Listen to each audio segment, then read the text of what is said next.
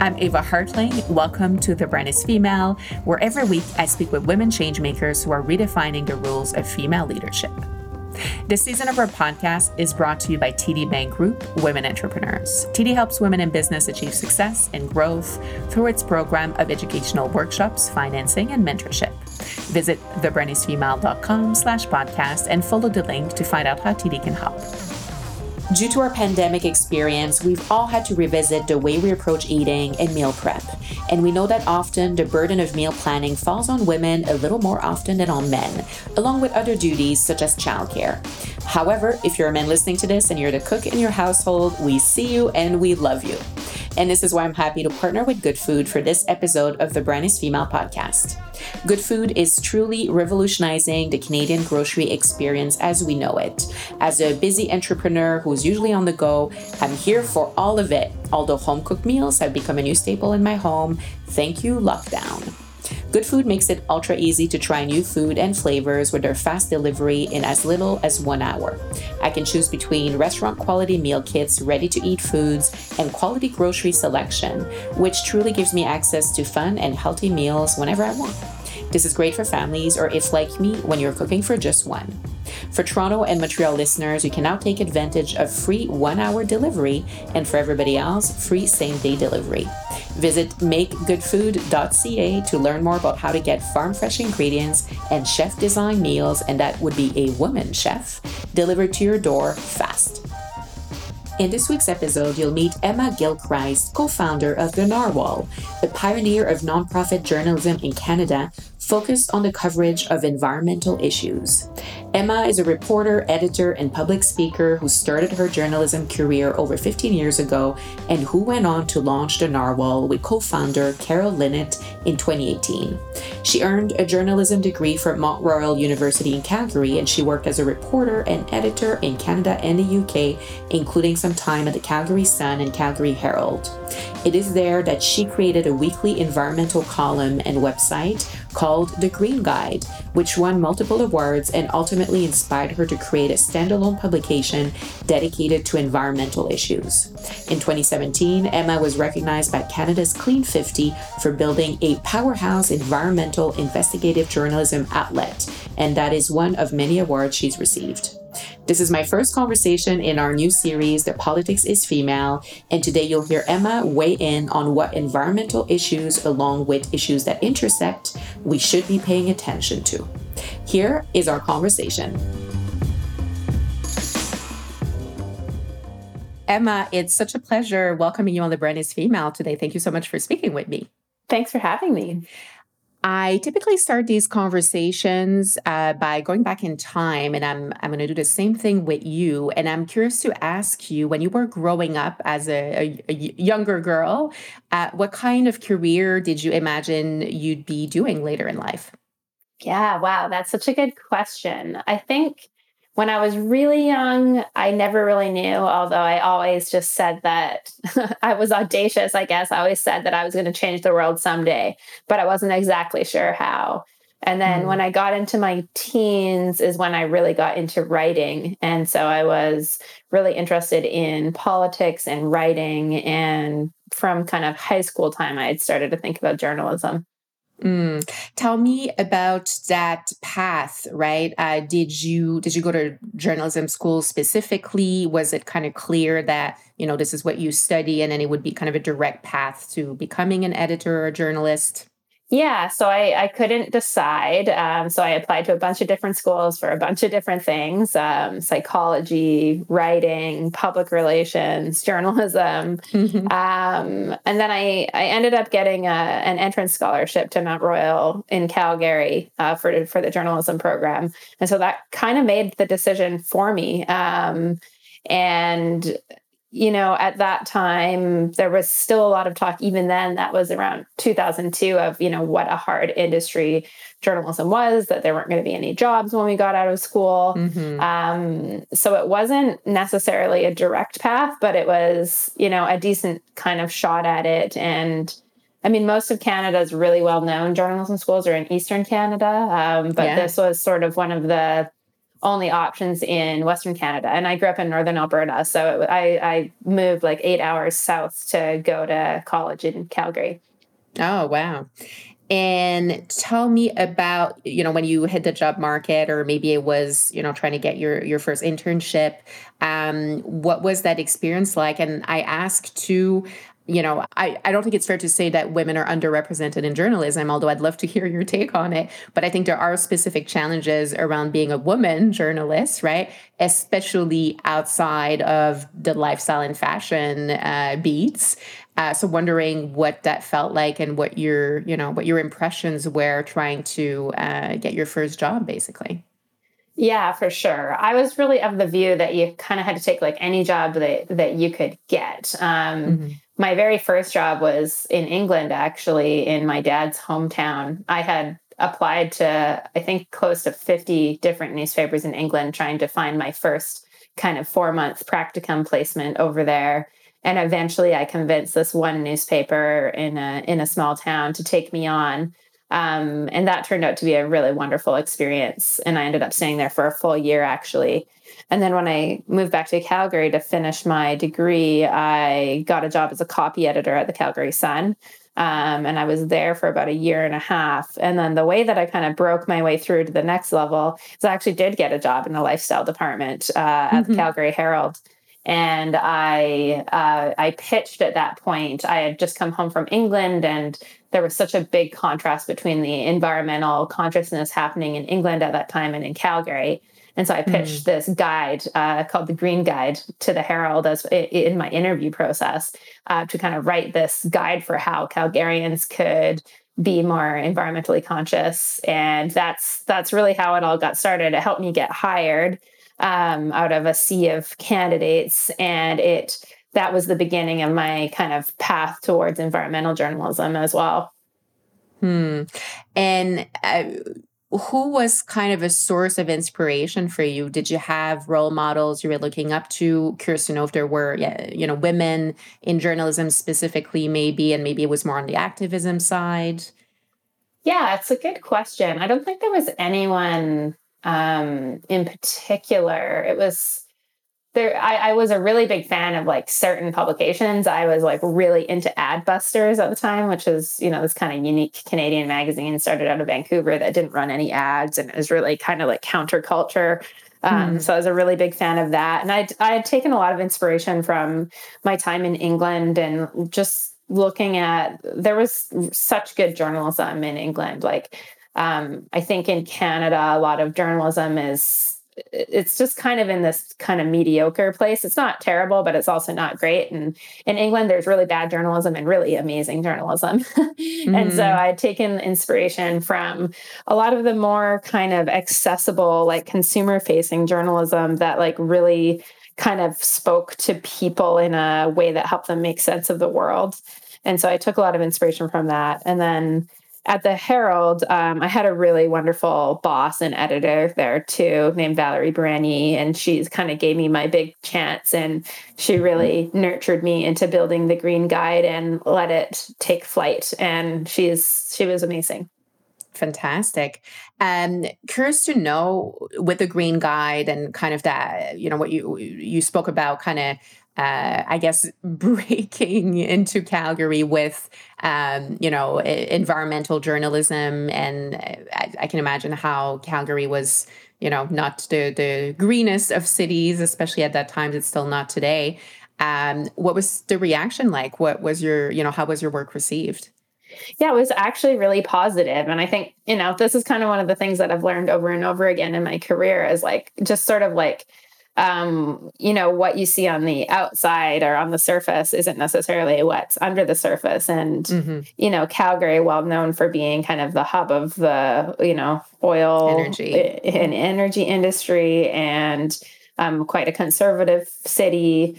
Also, a ton of people live in Calgary because it's really close to the Rocky Mountains and they love the outdoors. Um, and so there is actually quite a strong environmental ethic there. And there's a lot of people are really craving more information on on what they could do. And the Green Guide quickly became quite a popular part of the newspaper and it, it grew into an actual, it was the whole section. Uh, it became the whole lifestyle section of the newspaper every Friday. Mm. Um, wow. And it, yeah, it got a lot of accolades and a lot of support from editors because the, the reader research was showing that people were really into it. We really engaged the readers too in a cool way. Like we did a ton of mm. Q and A's and events. Um, and we had like a special at the time it was like kind of innovative to have like a special website where we collected like all of the stuff we did. So we were building out this ever growing online guide for people. Um, and so yeah it was received super well and it was really really fun Hmm, that that's great to hear. And I want to fast forward a little bit and talk about when you branched out and started, uh, or, or you know, uh, decided to launch your own publication. Would love to know about uh, how the idea came about and uh, what you know what what was that process like for you.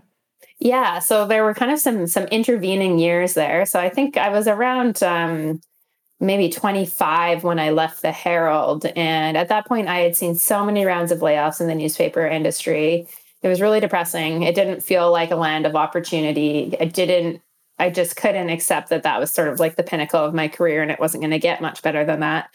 Um, and I had also kind of got on this journey of trying to truly understand how individuals can have an impact on the future of the planet. And uh, I reached this point in that journey where I couldn't answer those questions anymore. Um, mm working at the Herald. So I left and I went and I worked in the environmental nonprofit sector for about five years. Um, and so it was really through that that I eventually found my way back to journalism, but I combined the two things. So I combined that kind of traditional journalism training I had and the newspaper experience with what I'd learned in the nonprofit sector about how to build a movement and how environmental policy is actually made, um, how to fundraise, all of those things. And that's really how the Narwhal came about. Mm. Uh, tell me about something you've learned? I mean launching any you know launching a business is, is always tough to start with and then launching your own media publication you know in a in a world where usually you know there's a, a handful of large players that kind of dominate the news industry. Um, what were some lessons or obstacles that maybe you didn't foresee uh, when you when you first came out with the project? Yeah i mean it was always a really uphill battle to get credibility as a online news outlet and a new um, news outlet. I think one of the things that I've learned is that um, it sounds kind of cheesy, but that your kind of wildest visions can come true. Like we came mm. up with a really audacious vision that we were going to be, you know, really playing in the big leagues and, uh, you know, winning lots of awards and having credibility along the traditional newsrooms. And it seemed like pie in the sky at the time mm-hmm. um, because we were struggling um, to even get into like the press gallery at the BC legislature and things like that. Right. Um, but you know within a couple of short years that all changed and so you know by really having a vision of where you want to go and where you want the sector to go um, i think that really paid off um, in terms of obstacles i'd say a lot of it has been on the just like growing pain side of things needing to you know hire a lot of people and develop like mm-hmm. hr functions in your organization and like right. the kinds of things that you know aren't really part of what you like dream and vision about um, yeah. when you're imagining what you're going to do with your life um, yep. but you know now we have 15 full-time staff and that's a lot different from we started with just me and carol my co-founder uh, about three years ago and it's like a whole different kettle of fish now Mm, well, congratulations on on what you've achieved, and I can relate to that experience of being an entrepreneur and you know knowing your trade really well, and then you overnight become the IT department and the HR department and all of the above. And there's always some nice surprises in there. Um, I this is you know a special episode that we're doing today called "The Politics Is Female," and we're we're starting a new series where we want to talk about women who have kind of a handle on some you know important society issues uh, that that are you know part of the, the, the conversation at the moment, and obviously the environment is at the top of the list. Um, and we just, you know, we're coming out of elections in Canada. Um, actually, uh, there was a, a, cabinet reshuffle that, that just took place uh, yesterday. And um, I'm curious to know for you right now, what is one of your most pressing or worrisome issues when it comes to the environment and specifically how Canada is handling it?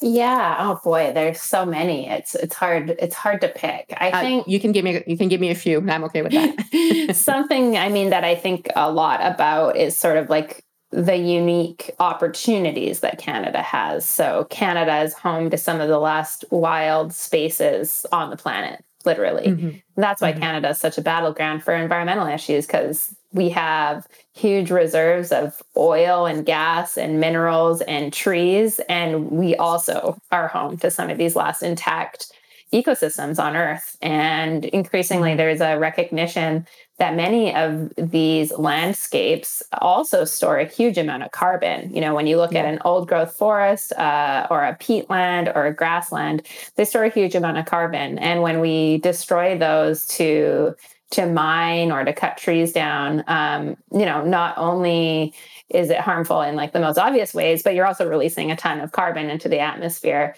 And so that's something that's on my mind a lot in terms of how Canada is going to make sure that we protect enough of the the wild places that we have, and that really interacts with um, Indigenous rights and the mm-hmm. place for Indigenous led protection and, and conservation in Canada. And I think that's an area that can you know can be really hopeful in terms of really looking at how we can advance reconciliation and conservation hand in hand. Um, so there's that.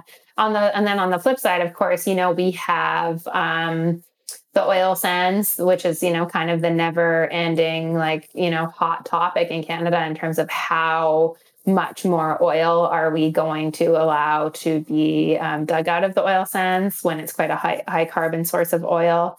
Um, and in British Columbia, we have um, also like a lot of fracking going on so fracking for natural gas um, and and a lot of proposals and projects underway to build um, liquefied natural gas export projects which are also very very high carbon um, so i think these kind of big like carbon bomb projects are something that's that are really important to to keep our eye on and then the final thing I would say is just the biodiversity crisis. Um, Canada mm-hmm. does not do a good enough job of protecting its endangered species we have caribou herds that are blinking out right in front of our eyes um, and many mm-hmm. other species as well and it's just not talked about enough um, and our laws are, are quite toothless uh, when it comes to actually making the hard decisions that have to happen to like mm-hmm. not cut the critical habitat of an endangered animal this season of The Brand is Female is made possible with the support of TD Bank Group Women Entrepreneurs. Confidently building your business takes sound advice plus guidance to the right connections, tools, and resources. As a woman entrepreneur myself, I know I need all the support I can get. What's great about TD's services for women in business is their collaboration based approach. They work with both internal and external partners who can provide education, financing, mentorship, and community support. TD employees are able to be proactive in the advice and guidance they give to women in business. They can facilitate and connect you to workshops, coaching, and mentorship, and they engage other like minded business leaders in an authentic way so we can share experiences and learn from each other. Today's episode of The Brand is Female is brought to you by Good Food. I love how dedicated Good Food is to continuously evolving and meeting the needs of busy Canadian food lovers, and well, just about anyone who relies on a nutritious home cooked meal to get through their day. With our ever busier lifestyles, Good Food truly knows how to make Canadians' lives happier and healthier every day. Visit makegoodfood.ca to learn more about healthy meals delivered straight to your door. And I have a question, and I mean, I you may be biased in your answer, which is totally allowed. Um, are media reporting on these issues? You know, in in in the efficient way um, you know and, and i think that's the gap you're looking to fill with the narwhal. And it's very exciting to see the partnerships that you've created to be able to share uh, your content with other platforms and to reach an even bigger audience in our country. But you know to start with are we hearing enough about this? Are citizens informed enough through media about these issues I think they definitely haven't been. I mean, part of the reason that we started the Narwhal is because there was such a huge gap. There were almost no environment beat reporters left at major publications in Canada. And mm-hmm. so that created this kind of open playing field for us to come in and, and report on what is, you know, one of the top of mind, most important issues of our time.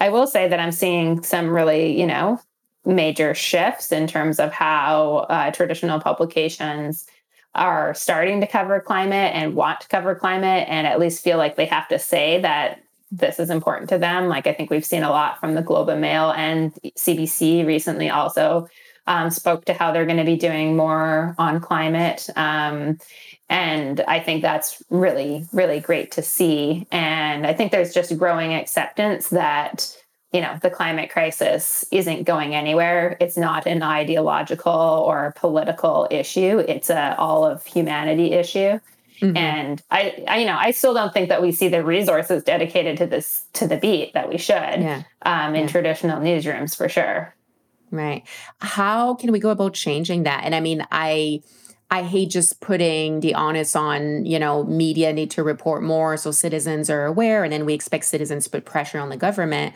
I think everybody needs to work together here. But um, you know, are citizens able to influence that? Like how can we make the situation change? Yeah, I mean, I think it's really important for citizens who care about certain like types of reporting to support the outlets that do that kind of reporting. Right. Um, I mean, I think part of the role of the narwhal for instance is that we push other outlets to do better um, mm. you know and that happens in sort of subtle ways but when you look at the way that like you know movements work and how change happens in society it's not it's it is complex right and so mm-hmm. just by the fact that we exist and we're reporting on these stories it puts more pressure on the traditional players um, and you know now like i say with 15 staff like we're the largest environment bureau in the country and so by you know supporting outlets like ours who do that work you're kind of creating a, a little bit of a shift in the canadian media landscape right across the board and mm-hmm. i would say you know yeah just really it's important for people to accept that good journalism takes money and to subscribe yeah. to the outlets that they rely on for their news yeah, and the, model has changed, right? Because we, especially for publications that you know focus on environment issues or social issues, um, I'm guessing it's a little harder to get a lot of advertisers interested, or there's categories of advertisers that you know you're not going to get support from, and you depend on readers, basically. Yeah, for sure. There's a general kind of shift in the news industry happening where advertising is making up less and less of of the pie. And so even, you know, somewhere like the Globe and Mail or the New York Times, they're relying more and more on audience revenue, which I think is yeah. ultimately a good thing because it shifts the relationship with the audience and it makes the audience more important. Um, somewhere like the Narwhal, we don't run any advertising whatsoever. So we have no mm-hmm. ads mm-hmm. and we have no paywall. So anybody can read the Narwhal for free. And our whole model works off of the premise that a certain percentage of readers will voluntarily pay what they can for it to make it available to everybody else and mm. so hmm. far that's that's working out pretty well no that's great glad to hear that um I kind of coming back on something we discussed a, a few questions ago, but uh, again, the, the, the question of you know our, outlets in Canada covering these issues enough, and I think one story that's been uh, really tough to follow has been Fairy Creek and uh, you know the cutting of, of old growth forests uh, in in BC, um, and it felt like, and this is I think where you know there is a benefit to social media platforms. We often talk about the negative side of social media, but with uh, you know activists, advocates being very visible using their social platform, we were able to get access to information about what, what's been going on in Fairy Creek even before uh, national or bigger outlets started covering the story. And I'm still not convinced they're they're really covering the story at length. Um, how you know what what are your thoughts on I mean, I guess I have several questions in here, but first on how the government's handling the situation and also on media's responsibility in this specific story. Yeah, I think it's it's such a good example of a story because it's it's so complex and and it's kind of a good showcase of how traditional media cover this type of story, which is that they're very drawn to conflict and they report on these stories in very episodic ways. So they report mm. this many people were arrested today, this mm. person said this, that person said that, end of story. Doesn't right. really help move the issue forward. Um, when in reality, yeah, the story is incredibly complex, um, you know, between the elected uh, First Nations government um, supporting the logging and not necessarily wanting activists there, uh, debates around hereditary leadership, um, and and everything that goes with that. And so I think it's, you know, I think it's really the type of story that takes more of a kind of deep dive to get into what's going on in terms of the government's response i think it really ties into this this bigger question of how do we create alternatives to cutting down forests when it comes to economic development and some of mm-hmm. that comes to you know valuing the ecosystem services and the carbon that that is that is in those trees so that uh, first nations for instance and other communities can create financial sustainability for themselves by keeping forests standing and I think mm-hmm. that's really where the government um, can stand in and you know step in and help provide alternatives because otherwise there's no realistic way out of these kind of very vexing uh, challenges. And you know, thus far, yeah, the government's kind of throwing its hands up provincially at least and saying like, yeah, well, you know, the First Nation supports it, and um, we've made some deferrals, and it's it's not kind of the systemic solution that we need, which is how do we create alternatives? It's not fair to, you know, say, you know, settlers have been here cutting down these forests for over a hundred years, and now the mm-hmm. moment that First Nations are getting tenure to the forests, uh, we don't want them cut down anymore, and we don't want any economic opportunity there, right? So there really needs to be an alternative in terms of conservation financing. Mm. And um, we were just we or I I referred to um, the uh, government reshuffle that just took place following the elections, and, you know, we have a new environment minister, Steven Guilbeault, who in his past life was uh, an activist working at Greenpeace. Uh, obviously, there's been a lot of opinions shared since the, the news came out. And, uh, you know, Jason Kenney, uh, the Alberta premier, obviously uh, opposed that decision, calling out his past as an activist. Do you think that is a move in the right direction from the Trudeau government? Well, I certainly think it sends a signal um, that the Trudeau government is uh, feeling serious about climate change in its its last years in power here. Mm-hmm. Um, I think there's kind of this double standard that happens around environmental expertise, which I see happen everywhere, which is that, you know, when somebody, like, let's look at it in the journalism sphere. If somebody ha- went to business school and worked in business and then they become a business reporter, Mm-hmm. That makes perfect sense because they have right. business expertise and they understand how business works. If someone studied environmental sciences and worked um, for an environmental group and then becomes an environment reporter, we should look at it the same way. They have mm-hmm. expertise mm-hmm. in the environment.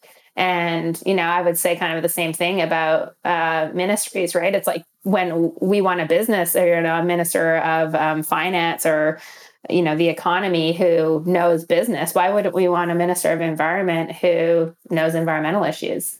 Mm-hmm, mm-hmm. yeah no absolutely. Fair point.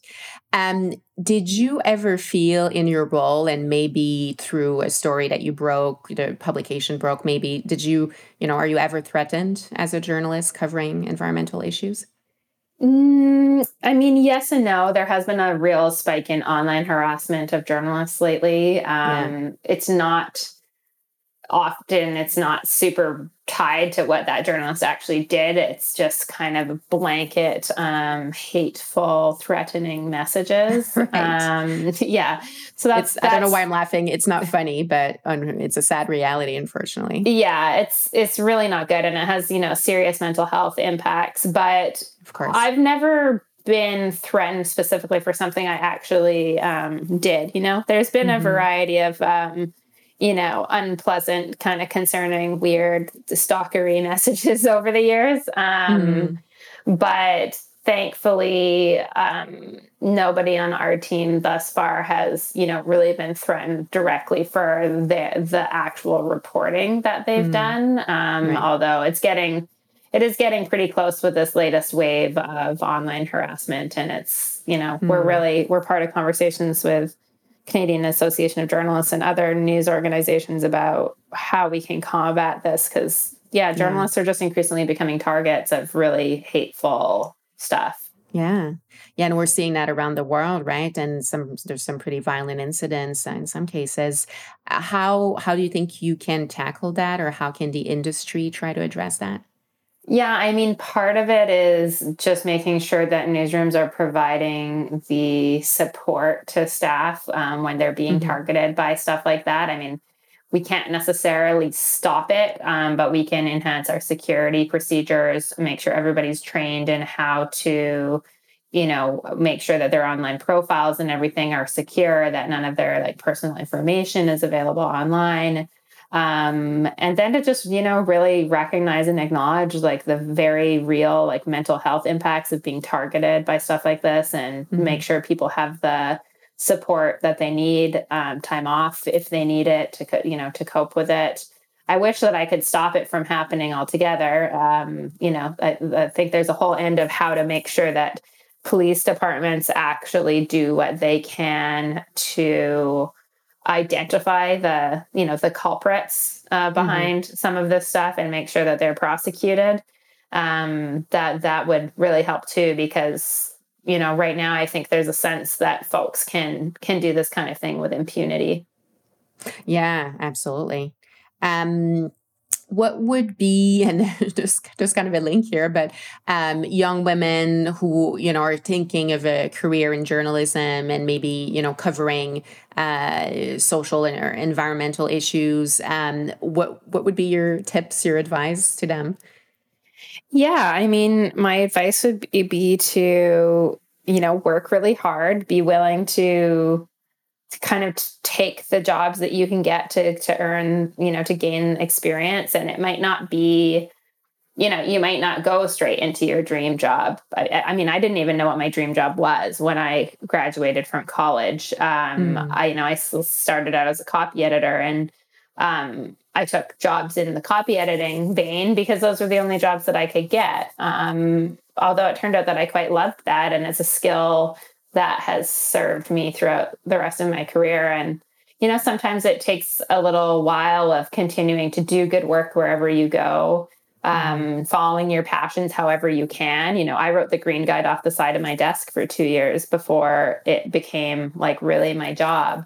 Um, and so to just, you know, follow that and do good work however you can, wherever you are, even if that work um, feels maybe feels menial um, mm-hmm. at the time, like learning how to do all of those things is only going to benefit you in the long run. So you can't mm-hmm. necessarily start out, you know, being like you know the top environment feature writer that maybe you aspire to be yeah. um that you gotta everybody you know has to start somewhere and it takes it takes all of those skill sets to put together a publication like the narwhal too and it's not just mm. the star reporters who make you know make a award winning magazine it's it is the copy editors and the layout people and the people who respond to reader questions and reader emails every piece of that is so important Mm, yeah, absolutely. Well, that's that's great advice, and I think it applies to other industries as well.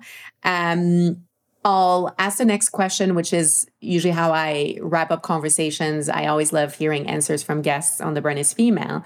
And in this case, I think, you know, I kind of want to throw in that obviously environment issues are intersectional and women's issues are connected. Um, you've referred to Indigenous issues as well. And in this context, what's one thing that women should be doing more or less of? Mm. I think we should be doing more of lifting each other up mm-hmm. um, and making sure that we don't replicate any of the harms that maybe we experience. So I think sometimes there can be a gut reaction, you know, like if you had a hard time coming up in the industry and you didn't get a fair chance and your bosses were mean to you, that you replicate that culture that wasn't very healthy. Um, mm-hmm. So to just be aware of that and try to improve the culture and improve the experience. Like I don't want any of my staff to have, have to go through the same hardships that I went through. Mm-hmm. Um, that's part of the beauty of getting to build your own organization, right? Is to get to create that culture um, so yeah, doing more of that, doing less doing less comparing i think uh, i just think comparison uh, you know it's the death of joy uh, comparing True. yourself to other people um, mm it's not about that like you need to be the best version of yourself and mm-hmm. that's all that matters Mm, yeah, no, I, I love that answer and agree uh, 100% with you. Thank you so much, Emma. It's been great getting to know you a little bit better. Thank you so much for your time, and we'll uh, we'll sign up for the narwhal, and we'll we'll link to your site and anyone who can support. Obviously, important to you know show up for our journalists, especially when it comes to environmental issues. So thank you so much. Wonderful. Thank you so much for having me. This was fun. I really hope you enjoyed today's conversation. And if you did, as always, don't forget to subscribe, rate, and give us a review wherever that is possible. Thank you to TD Bank Group Women Entrepreneurs for the support of The Brand is Female. You got it in you to succeed. Let TD help guide you. Visit thebrandisfemale.com slash podcast and click on the TD logo. Thank you for listening. I'll be back in a week with a new guest. Thank you so much for listening to a podcast by The Brand is Female. I'm Ava Hartling, and this episode was produced by our team. Sound engineering by Isabel Morris, research and production support Claire Miglionico, marketing and digital growth Kayla Gillis, and partnerships Natalie Hope.